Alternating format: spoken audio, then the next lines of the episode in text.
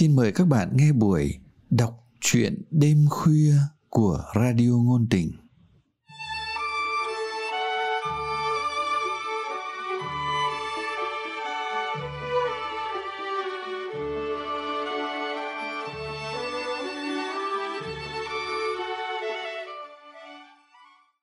Các bạn thân mến, trong chương trình đọc truyện hôm nay, chúng tôi mời các bạn nghe truyện ngắn Đàn bà ở với đàn bà của nhà văn Võ Hồng Thu. Qua giọng đọc Lâm Ngạn.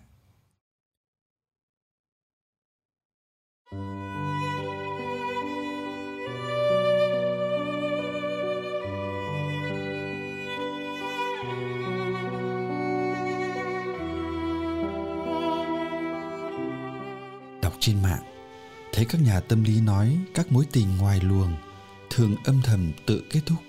Tôi cũng hy vọng lắm cô ạ thế mà lão nhà tôi đã đến 5 năm rồi, chả có dấu hiệu gì, nên tôi phải tự quyết thôi. Bây giờ lại thế ổn. Nằm giường bên kia, buồn ngủ díu cả mắt rồi, nhưng châu khuê vẫn không biết làm thế nào để cắt dòng kể lể của châu anh. Cảm giác buồn buồn, tê tê, chạy dọc xương sống, cô vẫn thường bị như vậy khi mắt đã díp mà xung quanh vẫn chưa đủ im ắng để yên thân ngủ. Cô không dám thô bạo ngắt cơn miên man của châu anh, phần vì quen phục tùng, phần vì đang sống nhờ trong nhà người ta. Mấy tháng trước, tại liên hoan của tổng công ty, châu khuê nghe ai gọi tên mình. Một lúc sau cô mới nhớ ra, chị ấy là châu anh, bạn đồng môn đại học tổng hợp ngày ấy cô vào trường thì châu anh đã là sinh viên năm cuối.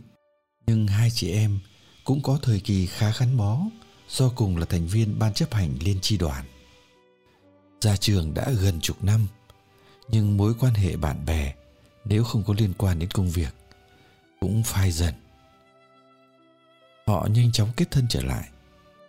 Khi biết châu khuê đang phải thuê nhà sống chật vật cùng cậu con trai nhỏ châu anh đã rủ cô về sống cùng. Chị sống trong căn hộ chung cư gần 200 mét vuông, cũng chỉ có hai mẹ con. Châu khuê hết ngần ngại khi nghe chị bình luận. Tôi với cô chắc cũng có duyên với nhau đấy. Châu anh, châu khuê nghe cứ như chị em một nhà. Châu anh là trưởng phòng kinh doanh phòng màu nhất và quyền lực nhất của tổng công ty. Châu khuê chỉ là một cán bộ văn phòng khiêm tốn cả về vị trí lẫn quyền lợi.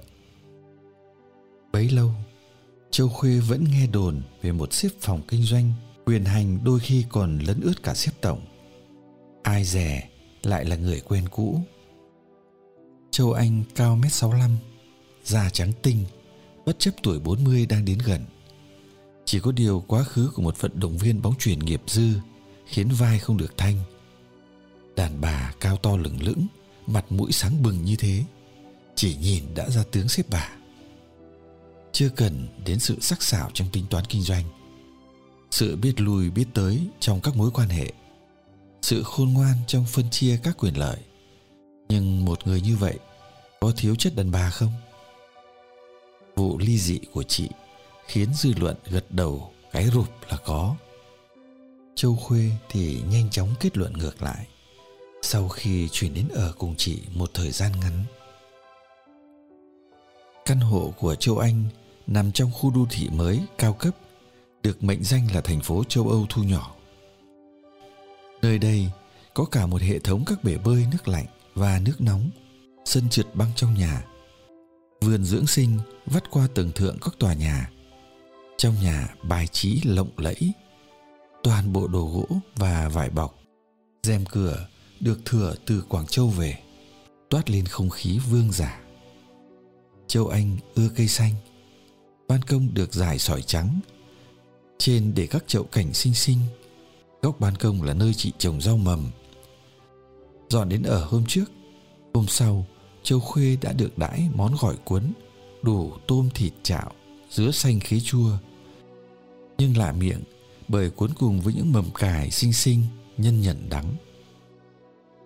Châu Anh, trong chiếc váy mặc nhà gam pastel trông không voi như bộ vest công sở. Châu Khuê rất thích nhìn đôi bàn tay của chị. Với những ngón thon mảnh, Làm gì cũng khéo léo. Bàn tay ấy cầm cốc nước trông cũng gợi cảm.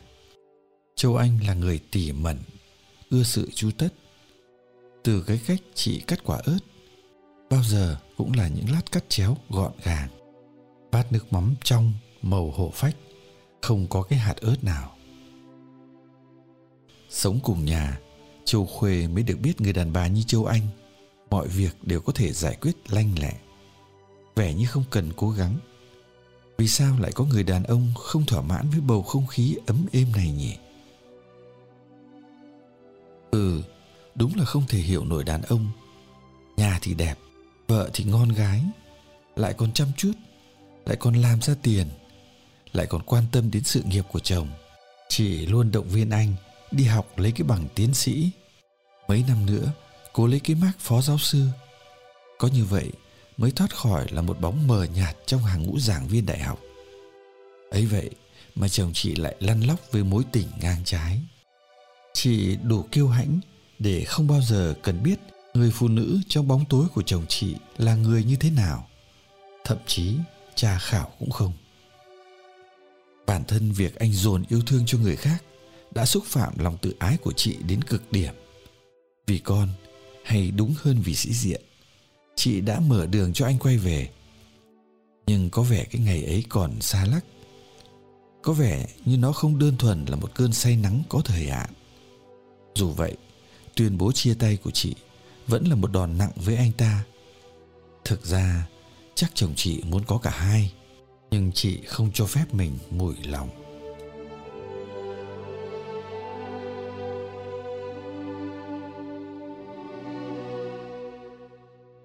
mấy tháng dọn đến ở cùng châu Anh cho châu Khuê cảm giác được bao bọc mà chưa bao giờ cô có được.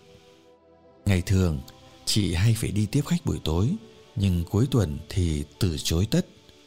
Chị sẽ tự mình vào bếp, làm những món ngon. Lại có hôm chị bảo thôi tự giải phóng. Chị lái xe chở cả nhà đến trung tâm thương mại. Trong lúc hai đứa nhỏ xem phim, hai chị em khoác tay nhau vào shopping. Có khi chỉ mua mấy món đồ mỹ phẩm nho nhỏ Nhưng cảm giác thư giãn trong bầu không khí thơm sực xa hoa Khiến cả hai cùng thấy lâng lâng Mỏi chân họ ghé quán cà phê ngoài trời Tự dưng thấy cuộc sống sao mà nhẹ nhõm Sao mà dễ chịu Đêm về, cuộn mình trong chăn ấm. Châu Khuê ngủ rất dài bình yên, không mộng mị. Ừ nhỉ, Đời cũng có thể là cổ tích, dù chả có bóng dáng đàn ông. Gần tết, hai chị em rủ nhau đi đà lạt. Hai thằng cu thì đã được mẹ châu anh nhận trông công việc cơ quan đã hòm hòm. Cổ tức năm nay chia gấp rưỡi năm ngoái họ thuê một phòng đẹp nhất trên tầng 2 của biệt thự pháp cổ ban ngày đi thăm thú thung lũng tình yêu đồi mộng mơ đỉnh lang biang Trưa xà vào bất cứ quán ăn nào cũng có thể thưởng thức đĩa rau trộn salad tươi giói, giòn ngọt. Ăn đến đâu mát lịm đến đấy. Hoặc món canh giò heo hầm hoa atiso thanh dịu. Đà Lạt mùa này ngày nắng, nhưng khi chiều xuống thì khá lạnh. Hai chị em thường chọn một quán cà phê nhìn ra hồ Xuân Hương. Hơi co do nhìn ra màn sương bảng bạc trước mặt. Trong lúc nhấm nháp, vị cà phê ngọt đắng. Lòng nhẹ bẫng. Châu khuê ngạc nhiên, thấy mất hẳn cảm giác buồn bã. Vẫn đè nặng tim cô trong suốt những năm qua. Ngạc nhiên hơn, bởi vì lần đi đà lạt trước với người đàn ông mình yêu cô cảm thấy nặng nề hơn rất nhiều cô bị căng thẳng trong cảm giác anh không thật sự thoải mái mà không hẳn chỉ là cảm giác Cô đã lén đọc mobile của anh và đau lặng đi khi đọc được một tin nhắn như thế này. Em ở nhà giữ gìn sức khỏe. Anh đi công tác bận tối mặt nhưng rất nhớ em và con. Bỗng nhiên, cô cảm thấy rất ghen với người phụ nữ mà cô chưa biết mặt, biết tên ấy. Cô có cảm giác giữa họ hoàn toàn không phải là một mối quan hệ vợ chồng mang tính chịu đựng nhau như anh vẫn kể với cô Không thế, sao đang yêu cô đến cuồng dại mà anh vẫn phải viết cho chị ta những lời tha thiết, dẫu giả dối. Mà có chắc là trong đó không có chút sự thật nào không?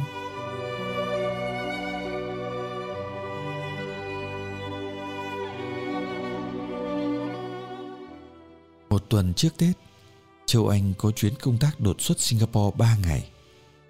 Việc không thể không đi, nhưng chị yên tâm vì đã có Châu Khuê ở nhà lo sắm sửa và dọn dẹp nhà cửa. Trong lúc dọn nhà, Châu Khuê tìm thấy trong ngăn kéo tủ sách một album ảnh nhầu nhĩ, chứng tỏ nó đã bị bỏ quên khá lâu.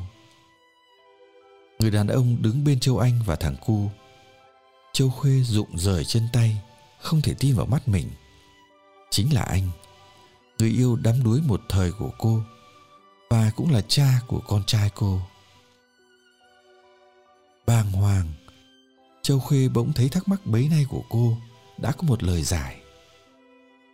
Cách đây mấy tháng, anh đột ngột nói lời chia tay, không cho cô biết nguyên nhân.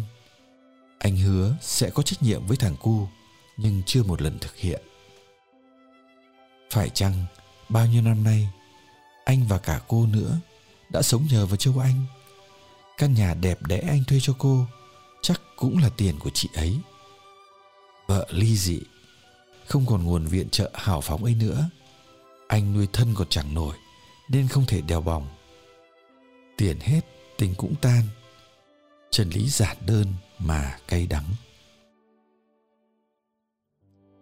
cô thấy thương thân mà không thể khóc. Bao lâu nay, cô đã cố hết sức để châu anh không cảm thấy hối hận vì đã kêu mang mẹ con cô. Và thực tế, chị cũng luôn nói rằng ngôi nhà chị ấm áp hơn rất nhiều từ khi có em gái. Dù phỏng đoán có chính xác hay không, cô cũng không có cách xử sự thứ hai hai thân phận đàn bà thiếu may mắn không thể tiếp tục nương tựa vào nhau nữa rồi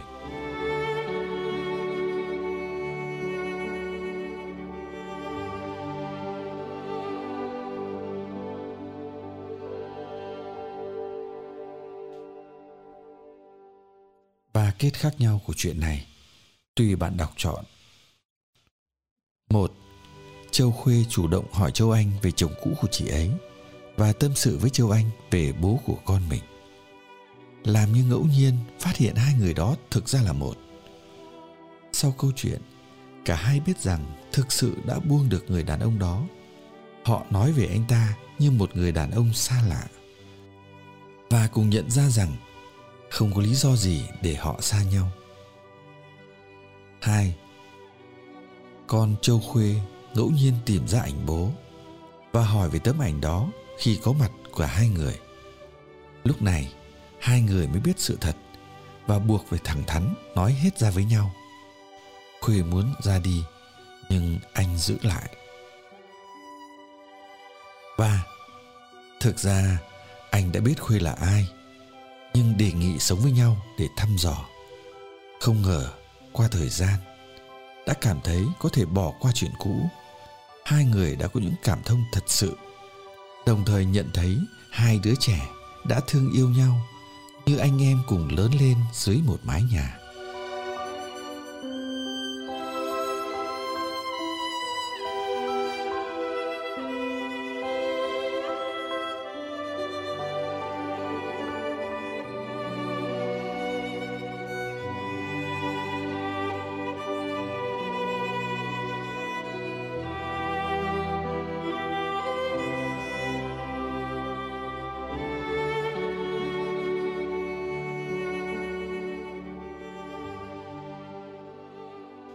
Các bạn thân mến, các bạn vừa nghe xong chuyện ngắn Đàn bà ở với đàn bà của nhà văn Võ Hồng Tu.